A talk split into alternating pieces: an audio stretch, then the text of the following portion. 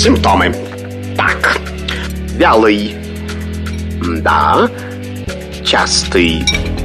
Ну, не всегда. И, наконец, жидкий. О, неужели у меня инфлюэнца? Не занимайтесь самолечением. Заходите к Наталье Троицкой на медицинский форум. Лучшие доктора отвечают на ваши вопросы. Программа предназначена для лиц старше 16 лет. Это медицинский форум студии Натальи Троицкой. Здравствуйте. Ну что, друзья, будем сегодня День радиолога отмечать 8 ноября. Отмечалось во всем мире, ну а теперь в нашем эфире. Кто такие радиологи? Чем они занимаются? Конечно, о лучевой терапии мы поговорим со всех сторон. Без нее никуда. Как в диагностике, так и в лечении заболеваний.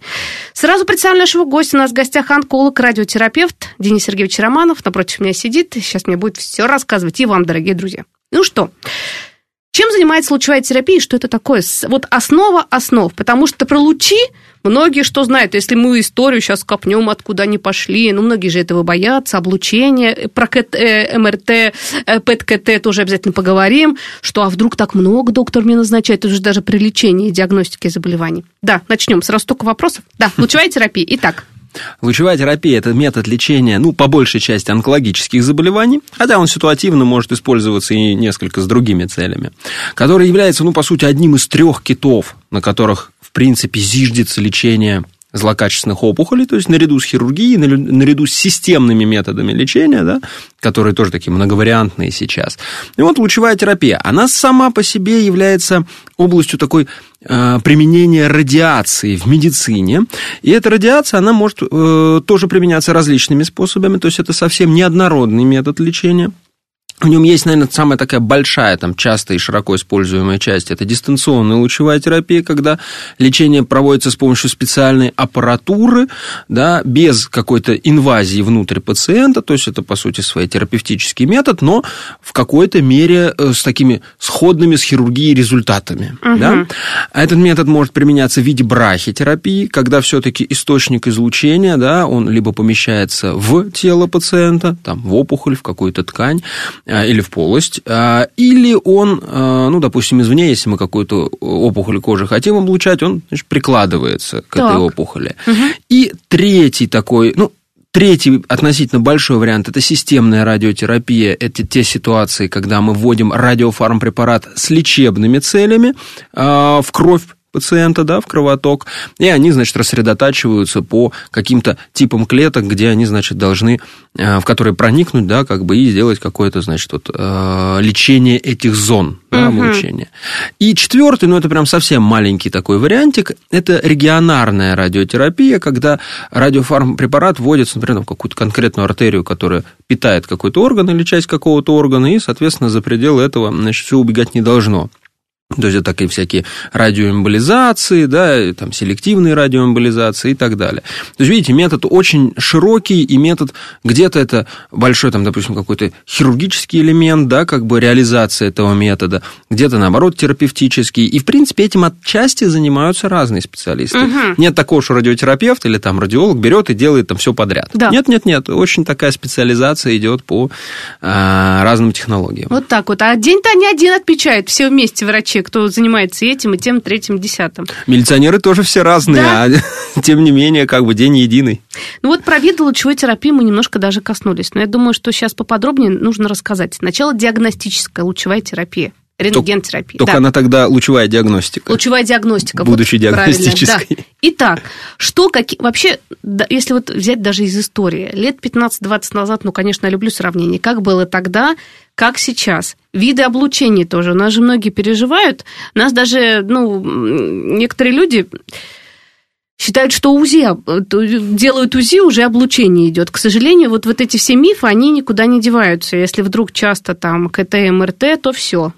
Это очень плохо. Ну, если взять УЗИ, это да, метод лучевой диагностики, но он не рентгеновский, да. поэтому, собственно, как бы вот этой составляющей радиации, которого все боятся, да, а ее там нету, да, и считается, что использование УЗИ там многократное, оно никаким образом, значит, не вредит здоровью человека.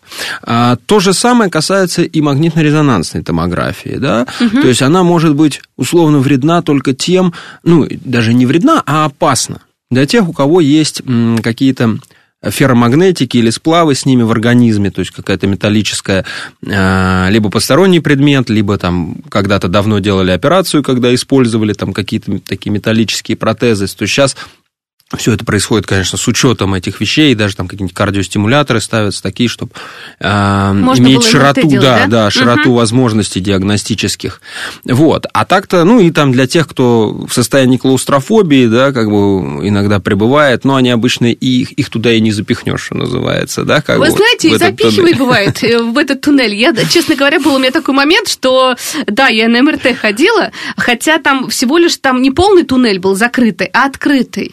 И знаете, как 25 минут что-то я вроде у меня не было клаустрофобии, но прям почувствовала себя как дискомфортно. А, но... Почему такая долгая процедура, кстати? А потому что особенности физики метода, да, то есть предполагают э, достаточно длительный сам процесс сканирования, в отличие от компьютерной томографии, где это все на рентгеновском излучении построено. Да. Во-вторых, при МРТ для того, чтобы диагностическое качество было надлежащим, да, для того, чтобы исследование было информативным, нужно сделать, даже если вот без контраста берем ситуацию, так. достаточно много разных серий в различных режимах, там всякие Т1, Т2, флеер, там, стир и так далее, там, с жироподавлением. А, и только вот когда потом диагност э, садится смотреть эти снимки, он смотрит, сравнивает серии между собой, он знает, на каком э, из э, протоколов, да, на какой серии сканирования, как должна выглядеть там та или иная патология или норма. И если вы просто подсунете диагносту только одну серию и скажете, что у меня там, да, да. он не сможет вам ответить на эти вопросы. Скажет, знаете, надо посмотреть еще на это, на это, на этом. Я предполагаю, что это там то-то, да, но я не знаю, что это на самом деле, потому что не хватает данных, да, то uh-huh. есть я не могу по одному кусочку, да, сказать, что это. Вот. А МРТ бояться не стоит с точки зрения какой-то радиационной нагрузки. Рентгенография – сцинтиграфия, компьютерная томография, флюорография угу. и там, допустим, позитронная эмиссионная томография, всякие там аффекты, да, однофотонные эмиссионные так. компьютерные томографии. Вот они имеют определенную нагрузку, но это не повод их бояться. Вы же как бы не сами себе это назначаете. Ну, вы знаете да? ли, есть такие желающие, которые назначают. Вот насчет ПЭТ-КТ, это вообще отдельная история. Много раз говорила в эфире неоднократно. Ну вот сейчас э, есть такая возможность, вдруг на всякий случай, тем более у кого-то у близких онкологическое заболевание, и тут что-то подозревает, ведь сами себе начинают назначать, записываются. Не совсем. Дело в том, что э, в России есть определенные юридические ограничения к проведению ПЭТ-КТ без наличия диагноза, ну или там существенного так. подозрения на злокачественное заболевание. Ага. На моей памяти я видел только одну девочку, которая как бы про- прошла ПЭТ-КТ в той ситуации, когда, ну, прям была у всех абсолютная уверенность, что она здорова. У девочки были эмоциональные, назовем так, проблемы. Так. Она искренне, ну, у нее была трагедия в семье, она с тех пор тоже как бы искренне поверила, что она болеет. А, она прошла множество обследований, э, всякие скопические, да, эндоскопические, УЗИ, там, КТ и так далее и тому Ох подобное. Ты. И заверения врачей, что она здорова, да, ею не принимались, да, то есть, и вот она даже дошла и настояла на том, что ей сделали ПЭТ-КТ, но и ПЭТ-КТ ее разочаровал, потому что тоже показал, что она, значит, здорова, она говорит, нет, значит, это плохой метод, значит, он вот, он не может найти мою болезнь. То есть, она была искренне уверена, что болеет. А но психиатру это... не направили человека или психологу, как минимум? Вот, да, это из этой сферы. Mm-hmm. Но она ко мне попала условно там уже через два года вот этих несчастливых э, скитаний, да, так, как да, бы да, да, да. в поиске того врача, который как бы наконец-таки сумеет найти у нее опухоль, да. А, да, это действительно сфера такой эмоциональных уже расстройств, к сожалению, то есть она-то не виновата, она реально чувствует, как у нее болит, как у нее что-то растет и так далее, да, как бы так сильно травмировала ее семейная вот, ну, ситуация, да. да, связанная с онкологией. Вот. А в целом, вот, вряд ли э, так просто кто-то, войдя с улицы, да, скажет, хочу сделать ПЭТ-КТ, ну, да, найдут, и ведь найдут каких-нибудь специалистов, кто их направит на всякий а, случай же. Хотя ну... ведь ПЭТ-КТ, я понимаю, что может какое-то воспаление показать, но не факт, что это будет рак. А, безусловно, безусловно. И часто очень какие-то зоны такие классические для воспалительных изменений или реактивных изменений, они светятся на ПЭТ-КТ. Стенки желудка, стенки кишки, стенки анального канала, где можно обостриться геморрой условно. Да, да, да. Лимфоузлы шеи, например, да, которые реагируют на какие-то стоматологические проблемы или там проблемы с э, лор-органами. Угу. А здесь действительно... А, то есть, что важно? Так. Вот диагност по-хорошему не ставит диагноз. Да? То есть он просто описывает исследование и говорит, я вижу то-то, то-то, то-то, то-то. Он может оставить свой комментарий, что более вероятно то-то. Да? Но он, не изучив ситуацию человека со всех сторон, да, ситуацию пациента, он не вправе сказать, вы знаете, у вас там такой-то рак. Ну, может, конечно, свои наметки какие-то бросить, да, что мне кажется, там, это рак легкого, да, ну, там, предполагаю по какой-то картине. Но финальный диагноз ставит все равно врач ну, врач-клиницист, да. да, изучив все-все-все факторы, изучив там, ну, посмотрев, поговорив с человеком, да, изучив какой-то там семейный анамнез. А где-то, конечно, там, ну, все равно диагноз почти всегда ставится по результатам морфологического исследования, то есть там гистологии или хотя бы цитологии, да.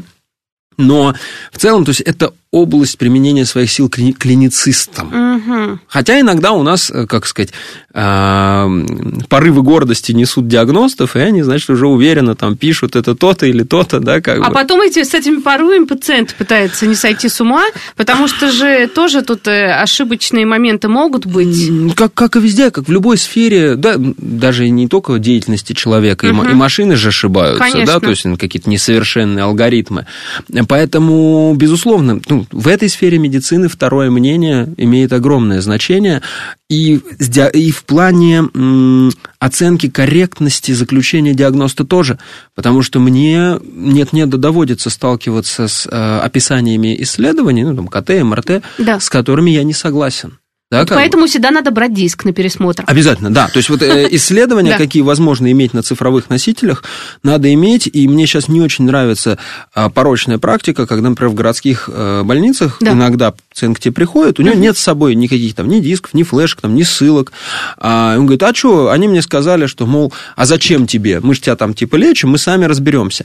Это неправильно. Эти вещи должны быть, да, как бы, потому что любой доктор, к которому вы обратитесь, он может захотеть что-то посмотреть. Мало Мало того, э, бывает так, ну, это не так часто, но э, бывало так, что я лез в какие-то исследования там, десятилетней давности, потому что что-то там вот меня интересовало, э, понимание чего, да, да, да, оно может сказаться на тактике лечения здесь и сейчас. Повторюсь, это редкость. Не, не обязательно таскать на каждую консультацию диски десятилетней давности, но где-то дома они должны лежать, на всякий случай, если вдруг понадобится. И опять же, это в сфере онкологии, да? Да. А там, допустим, вот может у вас там невролог или травматолог или еще кто-то, да, как бы вами занимается, но он тоже, по идее, может захотеть посмотреть какие-то старые исследования, конечно. да? Что-то ухудшилось, что-то улучшилось, было, не было. То есть, поэтому, конечно, вот эти все цифровые носители, ну, так же, как и документацию там бумажную, или в виде каких-то Или стекла, ссылок, например. И стекла тоже, да, да, да. Которые говорят, это... хранить это все, да, да, это все обязательно надо сохранять. Это не какая-то блажь, это э, не какой-то там для того, чтобы это давило как воспоминание. Нет, нет, это может понадобится в клинической как бы работе врача. Угу. Ну, мы сейчас вот про ПЭТ-КТ сразу туда ударились. Кстати, вы знаете, вопрос, прежде чем к другим моментам перейдем, хотела спросить, ПЭТ-КТ, вот, например, при онкологических заболеваниях, а при ну, лечение, да, и просмотры после, как лечение подействовало, какие проблемы идут, не идут. При каких видах рака его не делают? Это, знаете, к чему сейчас вопрос? Потому что прошлые эфиры слушатели спрашивали, почему-то вот когда у человека любой рак, мы вообще, сейчас я понимаю, что это разные разновидности рака, при каких-то ведь ПЭТ-КТ не нужно делать, но человек онкологически больной, он бежит и делает на всякий случай. А это же опять мы говорим про лучевые нагрузки, которые и так он в жизни испытывает ого-го сколько, а тут еще сверху, чтобы ничего не пропустить. А здесь интересный момент. Во-первых, ПЭТ-КТ, ПЭТ-КТ рознь. Так. Да, то есть угу. используются разные радиофармпрепараты. И, например, самый классический пример. Большинство из э, злокачественных опухолей э, прекрасно смотрятся на ПЭТ с фтордезоксиглюкозой. Это вот самый такой ходовой распространенный препарат. Ну, например, рак предстательной железы для него нужны уже другие радиофармпрепараты, там гали ПСМА или фтор ПСМА, ну, раньше там холин ПСМА использовали как такого ага. праотца вот современных э, радиофармпрепаратов. И смотреть его на, с фтордезоксиглюкозой большого смысла нету. Угу. Да? Э, это вот, например, большая группа пациентов, да, которая сразу, значит, отсекается от классического ПЭТ-КТ. Поэтому не...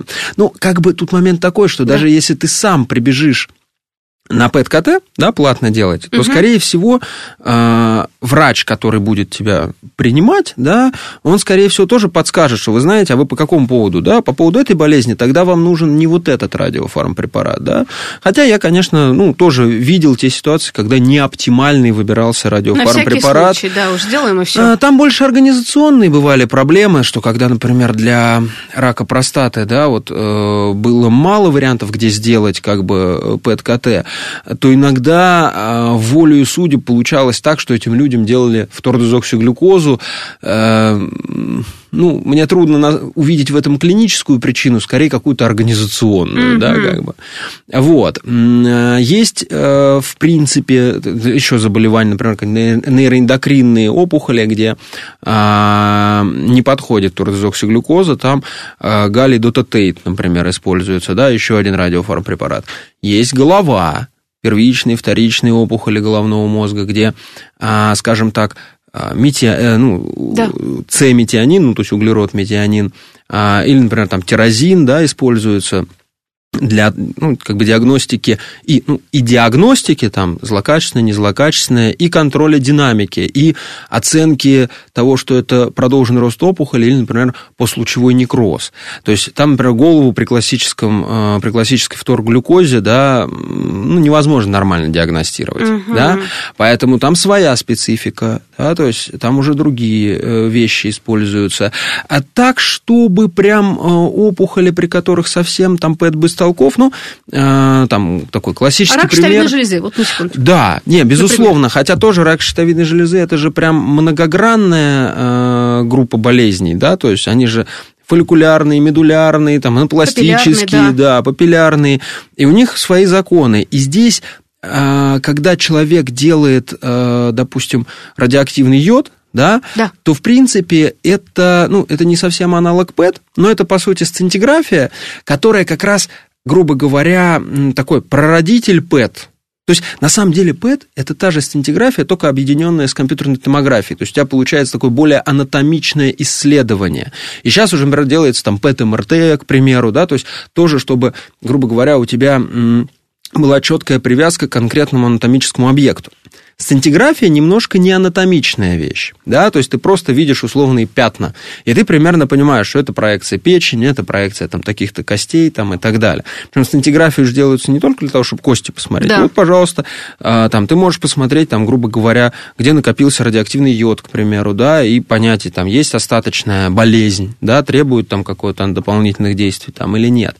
Вот. И в целом, но это единая такая группа методов, да, основанных на введении э, терапевтических, о, не- диагностических Да. доз радиофармпрепарата в организм, которая позволяет как бы э, иногда даже внезапно в неожиданных местах найти какие-то проявления болезни. Э, Из таких тоже более распространенных болезней, например, рак почки, да, ПЭТ вряд ли является каким-то таким основным методом выбора, потому что слабо накапливает радиофармпрепарат, и, по сути, ты получаешь лишь минимальные преимущества над ну, там, классической, например, компьютерной томографии, да, а для каких-то болезней это прям для меня вот ключевое, э, ключевое исследование при подготовке пациента к радикальным курсам лучевой терапии.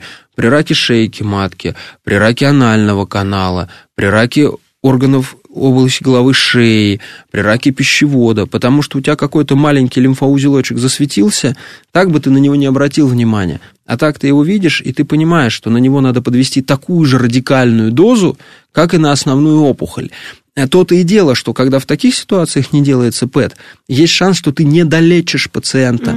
То есть ты полечишь со всем усердием ну, например, Да. вершину айсберга, да, то есть тот большой гриб, который ты видишь вылезшим из грибницы, а рядом маленький грибок, ты его не заметишь, и ты дашь на него, например, только профилактическую дозу. Так. А профилактическая доза, она же не радикальная, то есть она может его не убить до конца. Да, он может потом спать там год, два, три, а потом бам, вылез, все говорят, о, это прогрессирование, там, видишь, болезнь там пошла на новый, значит, виток. Виток, да, Э, рецидив, а на са- такое. Да, а на самом-то деле это просто недолеченный старый вот лимфоузелочек. М, Вот на все это внимание это должен доктор там очень много тонкостей, да. И там, кстати, очень важно, на самом деле, Наталья, такой момент, Да. что вот я всегда пациентам пытаюсь убедить. Вот смотрите, а, вы когда находитесь там на старте э, лечения Лечение, болезни, да. каждый шажочек важен. Вот что-то где-то не доделал, потом подчас это невозможно будет исправить да, ну или ты как бы это частично подправишь, но уже не будет так идеально. Поэтому тут,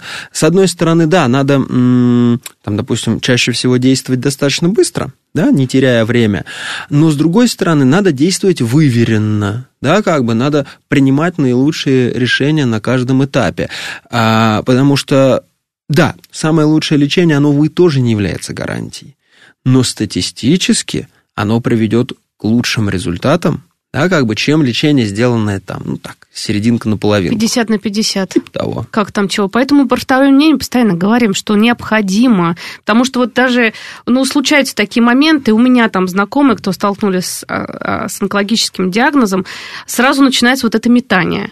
Куда чего, а вот тут один врач сказал, что сначала надо хирургию, второй лучи, потом химия, и вот это вот разбред, вот этот вот, это, конечно, ну, потеря времени раз, и непонятности. Тут, конечно, нужно очень-очень подходить.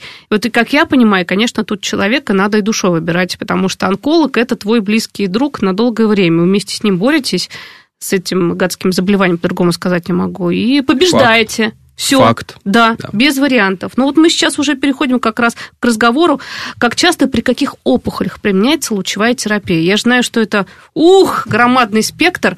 Ну вот с чего-то начнем. Ну что, с рака молочной железы, наверное.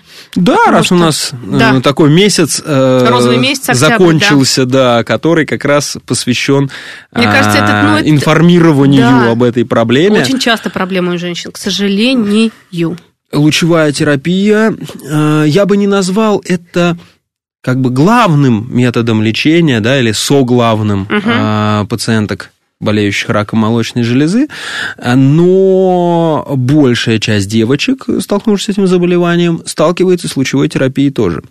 А в классическом варианте, в первичном лечении, лучевая терапия, конечно, в подавляющем большинстве случаев используется как метод послеоперационной профилактики развития рецидива. То есть пациентка соперирована, у нее могут быть либо там метастазики в лимфоузлах, либо у нее там сохранена железа, либо железа убрана, но стадия первичной опухоли достаточно высокая, и, значит, наша задача санировать вот эти зоны от тех отдельных опухолевых клеточек и их комплексов, которые могли остаться. Потому что э, хирург делает, ну, некую анатомическую, да, как бы э, операцию. Угу. То есть он, например, взял, там, удалил, как бы то, что ну, правильно удалить. Но он же не знает, что где-то там какая-то крошечка могла остаться, особенно в каком-то там относительно нетипичном месте. И то же самое касается лимфоузлов, да, то есть их у нас там десятки, там в каждой анатомической зоне условно, да, хорошо, ты удалил там 10, а может, ты вообще сделал там биопсию сторожевого лимфоузла в заботе о качестве жизни, да, как бы последующем пациентке. И ты все-таки не знаешь, есть ли в оставшихся лимфоузлах да, какие-то клеточки или нет, и здесь как раз подключается лучевая терапия. Поэтому, то есть, с одной стороны, это как бы метод такой вспомогательный, так. да, то есть он не является, он является частью радикального комплексного лечения, да, но не является какой-то самостоятельной, да. да, такой прям важнейшей процедурой. Но игнорировать его не надо, тем более, что волею судеб достаточно нередко обращаются пациентки с рецидивами, у которых по какой-то причине была пропущена лучевая терапия. А, да, некоторым из них она была правомочно недозначена, да, потому что там стадия не требовала этого. Но у некоторых пациенток эм, ну, по их какой-то инициативе она не была, например, выполнена, да, или по какой-то инициативе врачей не совсем м, такой справедливый, на мой взгляд. Mm-hmm. И вот, да, некоторые из них уже выздоровели, и с ними все будет в порядке даже без лучевой терапии. Но какой-то процент все равно, увы, сталкивается с возвращением болезни, и, соответственно, э, это нехорошо. Да, то есть вот лучше всегда закрывать вопросы сразу, да, не дожидаясь того, что, э, скажем так, болезнь вернется. Угу. А так в целом э, еще в каких ситуациях пациентки с раком молочной железы часто сталкиваются с лучевой терапией? Это метастазы в кости скелета, и это метастазы в головной мозг. Вот там уже значение лучевой терапии достаточно сильно возрастает, а где-то это как некая паллиативная мера, но где-то это как э, все равно такая попытка даже впрочем, излечить пациентку, несмотря на наличие отдаленных метастазов. И такие примеры у меня есть. Несколько реже, там, допустим, метастазы легкие, метастазы печени, там, в каких-то лимфоузлах, но таких девочек мы тоже как бы достаточно регулярно лечим, и среди них есть те, кто за счет лучевой терапии, ну, скажем так, могут выиграть даже годы жизни. Да, Вот как так бы, вот. несмотря на то, что основной метод, конечно, лечения это там химию или таргетная, или там гормональная терапия, да, но вот этот вот контроль над отдельными проявлениями болезни, то есть уничтожение отдельных метастазов, может конвертироваться в существенно более долгую и качественную жизнь. Прекрасно. Мы сейчас уходим на новости, и после этого продолжим наше общение. Симптомы. Так. Вялый. Да. Частый. Ну, не всегда. И, наконец, жидкий. О, неужели у меня инфлюэнца? Не занимайтесь самолечением. Заходите к Наталье Троицкой на медицинский форум. Лучшие доктора отвечают на ваши вопросы. Продолжаем наш разговор, дорогие друзья. У нас сегодня в гостях онколог-радиотерапевт Денис Сергеевич Романов. Говорим мы о лучах, потому что лучи солнечные – это одно, а лучевая терапия, рентген-лучи и всякие другие – это другое. И в начале программы мы сказали, мы много говорили про ПЭТ-КТ, потому что почему-то, ну, это модное явление достаточно э, не так давно оно появилось, но для профилактики кто-то даже у меня знакомый все-таки забежал и сделал, что вдруг, э, тем более, когда у близкого человека какое-то жесткое, страшное онкологическое заболевание, то начинают все вокруг бояться. Во-первых, сразу, еще раз повторим, 200 миллиардов раз рак не заразен. Ну, потому что, к сожалению, ну вот, ну, честно, Денис Сергеевич, почему до сих пор я вот с этим сталкиваюсь? Что родственники боятся, что там ребенок заразится от кого-то раком или еще что-то. Если честно, меня это как-то вот, ну, ах, добивает. Чисто технически Да. раком, да, заразиться невозможно. Можно унаследовать его. Но это другие да, вещи. если генетически как бы какая-то э, обусловленная опухоль у там, родителей, да, ребенок может унаследовать такой же генотип, да, и такие же мутации, например. Второе, э, можно передать друг другу не рак, но причины рака. То есть, Так. например, вирус папилломы человека, да, или у ВИЧ-инфицированных больных, ну, уже в состоянии иммунодефицита, да, у них, к сожалению, тоже, увы, там, на определенных этапах э, куда выше вероятность развития злокачественных опухолей, да, там, вирус Эпштейна-Бара, ну, еще несколько там вирусов. А, Слушайте, про Эпштейн-Бар расскажите, ну просто страшно, потому что у каждого... Почему? Ну потому что у всех детей сейчас Эпштейн-Бар, я сразу начинаю бояться. Когда родители читают про Эпштейн-Бар, что там вероятность онкологического заболевания у ребенка в будущем, у всех начинается шок.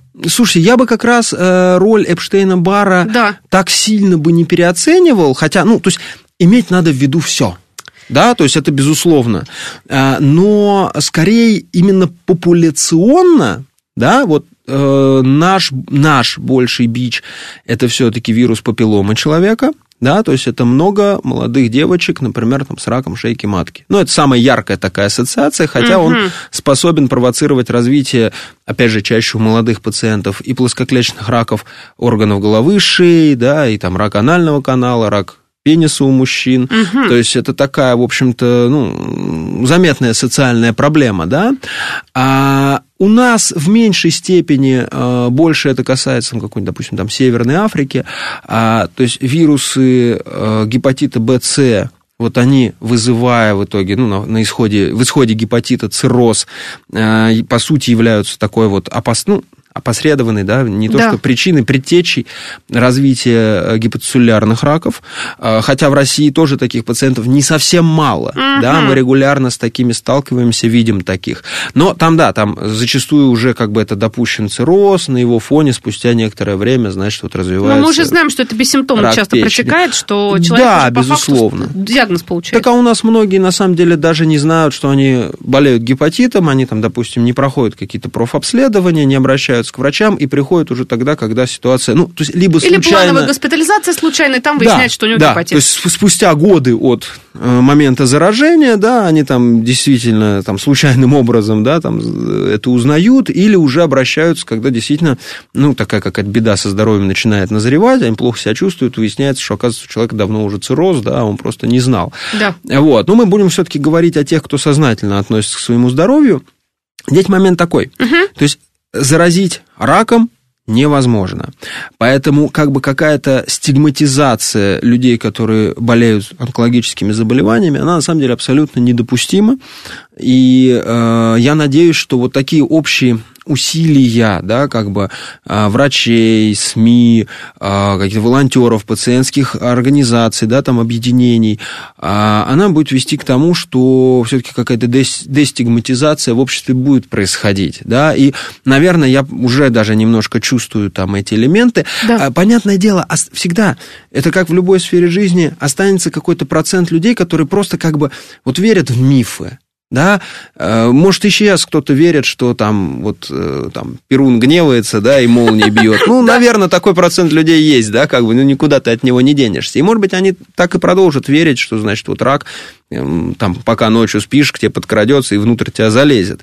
Но в основном вот этот вот такой сан-просвет, он полезен. То есть, все-таки, мне кажется, вот такой вот этот накал и вот это отторжение онкологических пациентов, да, как бы из общества он все Выделение меньше, меньше, в какую-то отдельную касту. Да, как будто прокаженные, да, да как бы? Да. То есть, как будто вот, вот вам нужен лепрозориус. перед эфиром, да, вот что если э, онкологически больной, то сразу, когда он приходит, например, он в ремиссии приходит к обычному терапевту лечить насморк, я не знаю, желудок прихватило, терапевты такие глаза делают, да, э, идите отсюда, у вас все хорошо, идите к онкологу, лечитесь. Секундочку. А вот это вот нет, это сейчас, наверное, к врачам будет посыл обычно. Безусловно, но здесь, скорее всего, терапевт все-таки боится не того, что он там заболеет, да. а боится любой лишней ответственности. А вдруг я там, допустим, что-то ему назначу, а потом скажут, ох, из-за этого пациент спрогрессировал, да, или там из-за этого ухудшение какое-то наступило, или там химия не сработала. Да. То есть здесь скорее какое-то такое, да, общее нежелание брать на себя даже какую-то капельку ответственности, даже там, где этого особо нету, все равно на всякий случай типа перестрахуемся, э, лучше ничего не сделать, да, да как бы, чем что-то сделать, то что за то, что сделал, бьют больнее, да, как бы. Хотя это неправильно, и даже наоборот, мы всегда говорим, ну, ребят, вот есть у человека даже после, там, допустим, какой-то химиотерапии там, или лучевой терапии какая-то проблема со здоровьем, а, там, неврологическая, гастроэнтерологическая, штука-то достаточно неспецифическая. То есть она-то должна лечиться не онкологами, там, не лучевыми терапевтами, она должна лечиться неврологами, гастроэнтерологами и так далее. А те, наоборот, пытаются отпихнуть к онкологу, говорят, ну, типа, вот у вас рак, или это после химиотерапии, пускай онколог и разбирается. Конечно. Но онколог же не является неврологом. Да, то есть он, он не знает, как бороться с последствиями, там, допустим, с полинейропатией. Не, понятно, некоторые онкологи знают, некоторые берут на себя этот функционал, хотя я не уверен, что это всегда правильно. Uh-huh. Потому что есть много нюансов, которые мы, люди, не практикующие в этой специальности, можем не учесть банально. Да, я знаю, что вот он такой там список из трех лекарств, да но я могу не оценить, что у пациента есть, например, какая-то сопутствующая проблема, которая не позволяет эти лекарства использовать. Угу. Поэтому здесь просьба к коллегам, э, наоборот, там, дайте тепла и заботы да, онкологическим нашим пациентам, потому что они и так зачастую бедные, как бы, ну, страдают от вот этой излишне сложной маршрутизации, да, от э, избыточного какого-то количества э, действий да, вынужденно. А помогите им хоть ну, там, на тех этапах, когда они к вам обратились, то есть если обратились с условной простудой, да, ну, помогите им полечить эту простуду, да.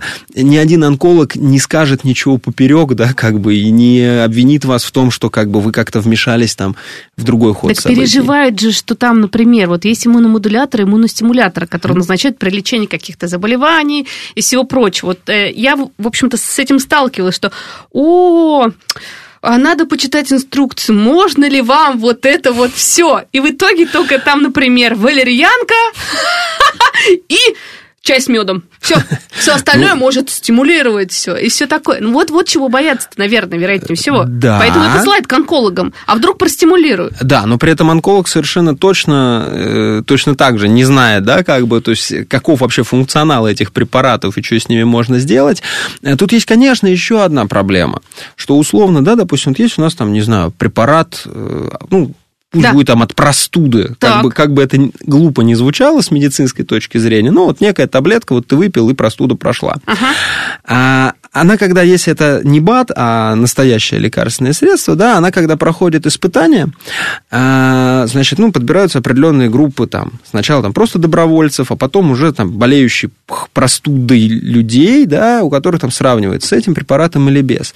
И, конечно, условно, для таких препаратов э, наличие онкологического заболевания, э, неизлеченного, да, оно, скорее всего, является просто поводом для отказа от включения в исследование, да, а, и поэтому там на аннотации к этому лекарству будет там, например, написано, что не исследовалось у онкологических пациентов, так же, как там не исследовалось там, у беременных женщин.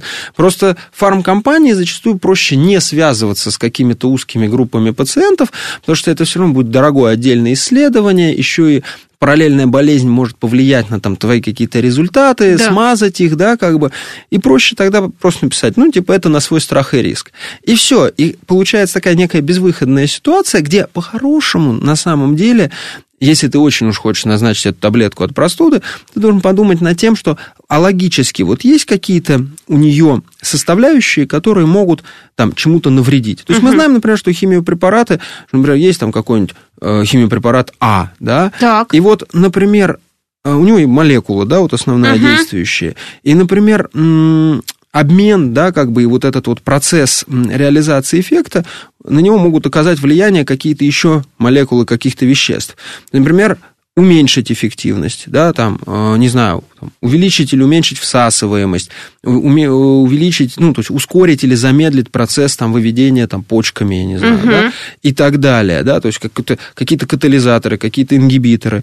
И вот если ты видишь какой-то из этих веществ в таблетке, которую ты хочешь дать от простуды, ты должен, да, как бы отреагировать и сказать, слушайте, а это получается, что может ухудшить, там, допустим, токсические эффекты химиопрепарата, да. или наоборот, оно там, подавит его действие, и химия не сработает, да, тогда не будем назначать. Да? Или тут таких веществ нету, тогда там смело. Но это тот процесс, за который просто, конечно, зачастую люди не хотят брать на себя ответственность. Да. Ну, к сожалению, так. Поэтому тут надо и пациенту участвовать в этом процессе, читать инструкции, советоваться со своим онкологом, опять никуда не денешься. Да, да, да все да, туда переходит. Да. Мы от лучей-то отошли, но очень хорошо отошли, на самом деле правильно. А, о контактной лучевой терапии э, и бесконтактной давайте поговорим вообще, как все это происходит. Вообще плюсы, минусы, побочки, это же тоже очень важно. Почему? Потому что многие же боятся лучей. То есть, например, при раке молочной железы, либо при каком-то другом раке, когда назначают вот комплексная терапия. Есть химия, хирургия, лучевая. Почему люди боятся лучевой всегда? Это же, это же после Чернобыля, я не знаю, в, в головах э, на самом деле такая галка жесткая, она, мне кажется, не сотрется ничем в мозгу у вообще у всех, кто проживает в Советском Союзе, проживал, и будет проживать. Потому, Потому что да. Да, Наталья, Чернобыль и э, вот угроза ядерного противостояния э, западного блока, да, то есть э, и стран Варшавского договора, да, то есть у нас в принципе э, население... Под корочкой, да, у нас Да, население страны так несколько больше напугано всеми этими вещами, чем все-таки там, допустим, э, жители стран западного мира. То есть там, например, спокойнее относятся к вот этой нагрузке там, при рентгене, да, при да, КТ да, да. и так далее, а у нас это, значит, такой является как бы а, такой сигнальной лампой, да, на которую мы всегда, значит, должны сильно обращать внимание. Угу. А, на самом деле лучевая терапия, понятное дело, то будучи методом а, агрессивным, будучи, будучи методом, зачастую направленным на излечение, значит, э, человека от злокачественного заболевания, ну, конечно, это не массаж и не физиотерапия, да, как бы и не какие-то СПА-процедуры. То есть это метод, который действительно может вызывать и достаточно тяжелые побочные эффекты, и, например, значимое ухудшение качества жизни на какой-то период времени. Вот у меня банально сегодня приходил пациент, а, сначала он был такой прям обиженно расстроенный, так. что у него значит, были тяжелые полтора месяца, но в процессе самого же разговора он и сам выдает, что говорит, ну я вот сейчас уже, слава богу, там чуть получше себя чувствую. Я говорю, так помните, что я вам рассказывал? Что так будет, что месяц это будет совсем там беда, да, да. потом будете восстанавливаться. А мы действительно его агрессивно полечили. А, и, ну, то есть, не, угу. неудивительно это развитие событий. Я говорю, ну, еще там месяцочек, парочку, и вы вообще будете огурцом, да, условно. Просто, да.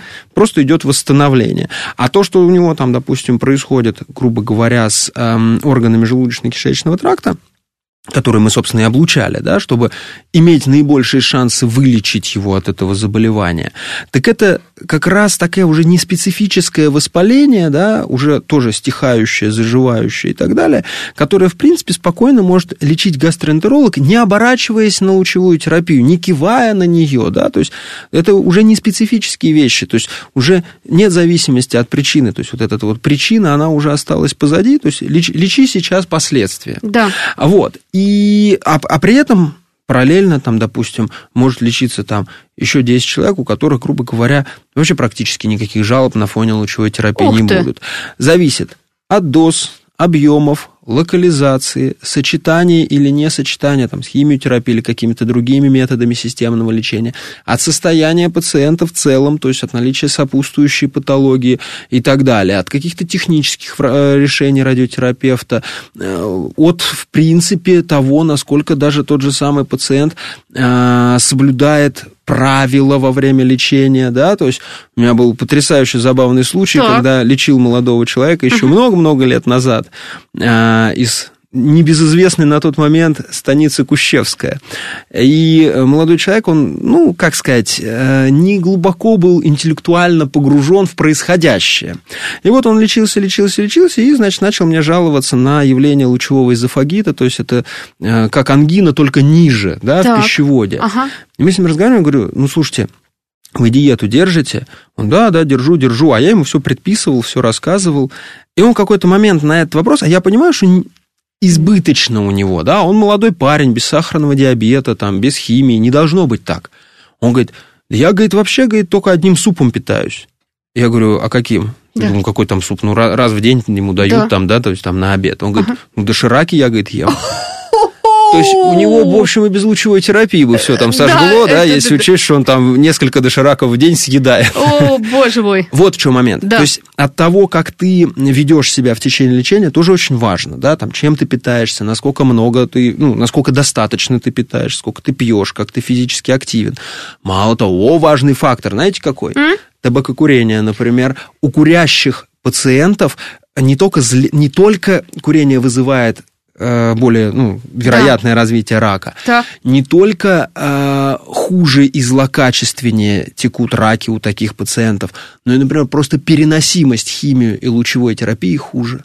Вот ты поставишь рядом два пациента, один такой, ну, злостный Да. курильщик, а другой зожевец. И вот, э, ну, как бы, как бы это ни было такое слово, как бы, да, то есть м, отталкивающее некоторых из людей, да, Да. вот в среднем зожевец лучше перенесет гораздо лечение. А вот Прям если гораздо, доказать, гораздо. вот бросит активный курильщик, который до этого много-много лет курил, вот вообще вот на вашей практике бросают? Нет? Потому что вот э, как бы даже вот я э, не в онкологический момент, а другой момент. Вот, э, например, э, женщина беременеет. Да, Мгм. у меня такие были знакомые. Они просто снижают дозу, но по-прежнему курят. И говорят, гинеколог сказал, что вы просто снизьте дозу, и ничего, не будет стресса. Стоп. Вы знаете, я, я вот про это слышала и знаю, что такие случаи есть, к сожалению. Ну, нельзя так, ну, чем мы вообще Да. дышим, в принципе, а тут еще сверху добавляем всего, чего только возможно. Идеал. Полный отказ от курения. Отказываются? Факт. А Есть и такие пациенты. Нельзя сказать, что прям много, Мгм. да. Есть даже, наоборот, те, кто, грубо говоря, возвращаются к курению, узнав о диагнозе. Ну, О. то есть, испытав тяжелый стресс. Мгм. А вот прям самый идеал отказ от курения полный. Более того, уже много работ, которые показывают, что вот этот вот отказ от курения благоприятно будет влиять на результаты лечения, на переносимость, на отдаленные какие-то результаты, да, вплоть до продолжительности жизни этих пациентов. А, В принципе, понятное дело, будет большой процент, который полностью вот не откажется.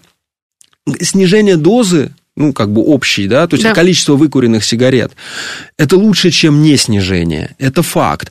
Как еще вариант, ну, переход на какие-то вот продукты модифицированного риска, да, или какие-то, э, ну, скажем так, не, не то, что никотинозаменители, сигаретозаменители, да, то есть, в принципе, конечно, самый худший вариант потребления никотина – это классическая сигарета с вот этим ее горением, с вот этим дымом, с, там, с огромным там ассорти, да, как бы э, вредных веществ, которые человек там как бы вдыхает, да, там получает. А, то есть с этим надо работать. У меня есть те, например, кто, грубо говоря, эм, реально отказались от курения. А Кто-то хотя бы согласился там перейти, там, не знаю, там, на какие-нибудь электронные системы нагревания табака или какие-то еще варианты. Ну, то есть хоть как-то снизить вот эту вот Нагрузку проблему. вот эту да, лишнюю. да, да, потому что это действительно большая беда. И мы маловато с этим работаем. То есть у врачей, у онкологов немножко не хватает зачастую там времени, концентрации, внимания Да. на этом, да. У психологов у нас немножко не хватает, и плюс там не- немножко не структурированы задачи. Но К счастью, Наталья, к этому интерес есть определенный, да, и уже хотя бы там об этом говорят, как-то это пытаются там-сям там организовать, потому что, конечно, э, в будущем эта проблема должна быть, ну, лучше побеждаема, чем вот, ну, пока, да, там какой-то базовый да. уровень, на котором мы находимся. А вот, кстати, вот вопрос, который часто задают, вот, вот лучи, я понимаю, что когда вот врач сказал, так, лучевая терапия, теперь вот все рассказывают, что можно, что нельзя, как подготовиться и прочее. Ведь вопрос возникает, а лучевую болезнь я не получу, вот слышал, что возможно, вот если вдруг чего-то как-то. Наши пациенты все везде знают, все везде изучили, и какой-нибудь а, один случай на 100 миллионов, он будет использован против Конечно. лучевой терапии, 100%. Скажут, так, вот смотрите, в 1937 году и так далее, там подобное. Что тут, как? Здесь момент такой. Угу. Есть клинические ситуации, где, по сути, пациента даже специально вгоняют в лучевую болезнь. Ну, если можно так сказать, да? Вот это да. Это ситуации с облучением э, всего тела. Да, то есть это те ситуации, которые, например, там а, при лейкозах э, такой total body radiation, угу. когда нужно, по сути, убить весь красный костный мозг человека, да, а потому что он продуцирует неправильные клетки, и потом уже как бы сделать трансплантацию. Да, то есть э, это может достигаться высокодозной химиотерапией, это может достигаться вот такими подходами лучевой терапии, да, но это осознанное действие, иначе э, у нас не будет шанса побороться с этой болезнью, иначе она победит человека. Угу. То есть в этом как бы нельзя сказать, что есть что-то хорошее, но альтернативы просто нет. Это как утрированно отрезать ногу при гангрене. Да, ты можешь сколь угодно там говорить, нет, не дам свою ногу, да. но тогда гангрена просто пожрет тебя целиком, да. Вот, здесь примерно то же самое. А так в целом локальная лучевая терапия, даже если мы достаточно большой объем человеческого организма облучаем, угу. она не приводит к развитию лучевой болезни. Да, то есть а, системная радиотерапия, там, не знаю, всякие контактные варианты радиотерапии тоже. Более того, надо понимать, что все вот терапевтические какие-то наши действия, да, усилия, там, протоколы, они все очень выверены. То есть это не некий эксперимент, это не некое, там, значит, этому дадим там 20, а этому там 120. Да? Да. Нет, такого нету. То есть, в принципе, у нас есть а, некие стандарты, да, как бы, которых мы должны придерживаться. Да, определенная как бы индивидуализация возможна, да, ну и то, Угу. Как бы с э, юридической точки зрения она не во всех аспектах, ну, ситуациях приветствуется, да. но тем не менее нельзя тоже лечить всех до единого людей по одной и той же схеме. Абсолютно, да? ну, индивидуально все, должно да, быть. все разные. Но мы, например, знаем, что, да, допустим, вот здесь достаточно там безопасной доза является вот такая-то, такая-то. Мы должны ее придерживаться. Угу. Да, как бы, и мы не должны там немотивированно отклоняться от э, какого-то вот э, курса, в котором мы уверены. Да, то есть вот просто так это все, это вот в раковом корпусе, да, э, Солженицына, вот там была описана как раз э, история роста лучевых терапевтов страны, да, когда, угу. ну, и нашей страны, да и зарубежных точно так же стран, вот когда лечили, да, немножко на обум, то есть никто не знал, какую дозу в итоге надо, ну, на какой надо остановиться, и лечили, пока пациент не взмолится, как бы, да. Ох, это очень хорошо там обыграно. К счастью, это уже давно позади. Сейчас такого нет. Вообще нет. Сейчас уже четко мы работаем по достаточно хорошо известному нам плану. А вообще есть какая-то замена лучевой терапии? Если, например, пациенту, вот, ну, по идее, показано какие-то противопоказания, но нельзя ее делать. Вот э, какие-то другие методы лечения подобные есть? Э, смотря для чего. То есть, если мы возьмем какой-нибудь, например, рак простаты, так. там чуть проще. Там, пожалуйста, у тебя прям, ну, особенно при раннем раке, несколько вариантов того, как решить эту проблему. Да? Ты можешь соперировать этого пациента, ты можешь так облучить, ты можешь сяк облучить, можешь по третьему облучить, там, или, не знаю, там, опухоль в печени, да, ты можешь даже если не оперировать, то сделать там радиочастотную абляцию или необратимую электропорацию. То есть где-то такая замена для локального метода есть, угу. где-то нету. И здесь надо смотреть, опять же, смотря в чем цель и задача. То есть, например, мы говорим о послеоперационном облучении по поводу рака молочной железы, то лучевая терапия – это метод снижения рисков. То есть это не значит, что он нужен, вот она нужна каждой до единой пациентке. То есть из них могут быть действительно многие уже излечены и безо всякой лучевой терапии. А просто среди них будут все равно какие-то неизлеченные девочки, кому лучевая терапия поможет излечиться, угу. да? и поможет убрать вот этот риск развития рецидива. Мы стараемся уметь угадывать эти группы, мы стараемся уметь говорить, немножко это все меняется с течением времени, то да. сейчас мы, например, что говорим, что старшая возрастная группа с э, гормонально зависимыми опухолями, она уже, пожалуй, не требует лучевой терапии, даже если сохранена молочная железа. Ага. Да? То есть уже их можно оставлять без этого лечения, хотя еще, например, там 10 лет назад никому бы это в голову не пришло. А когда-то облучали вообще всех пациенток с раком молочной железы, а потом мы стали понимать, что нет, достаточно большим группам среди них не нужна лучевая терапия. Поэтому мы растем с той точки зрения, что мы все лучше идентифицируем те группы, кому нужен тот или иной объем лечения. Но пока мы, конечно, еще э, не на том уровне э, развития, да, там, онкологии, медицины, чтобы сказать, вам, Марья Ивановна, вот сто процентов нужна, мы знаем, у вас там где-то сидит клетка, да. да, а, допустим, там Анастасии Федоровне с такой же ровно формальной проблемой ни в коем случае не нужна, потому что у вас ни одной клетки не осталось. Пока так не умеем, пока все-таки группируем по таки, широкими мазками, скажем так. Пока, но все впереди, да, не обязательно. на самом деле. Потому что все развивается, и надеюсь, что дальше будет именно так, чтобы никаких лишних лучевых нагрузок, чтобы лучи были во благо. Благодарю, было очень интересно. У нас в гостях онколог, радиотерапевт Денис Сергеевич Романов. Благодарю. Спасибо.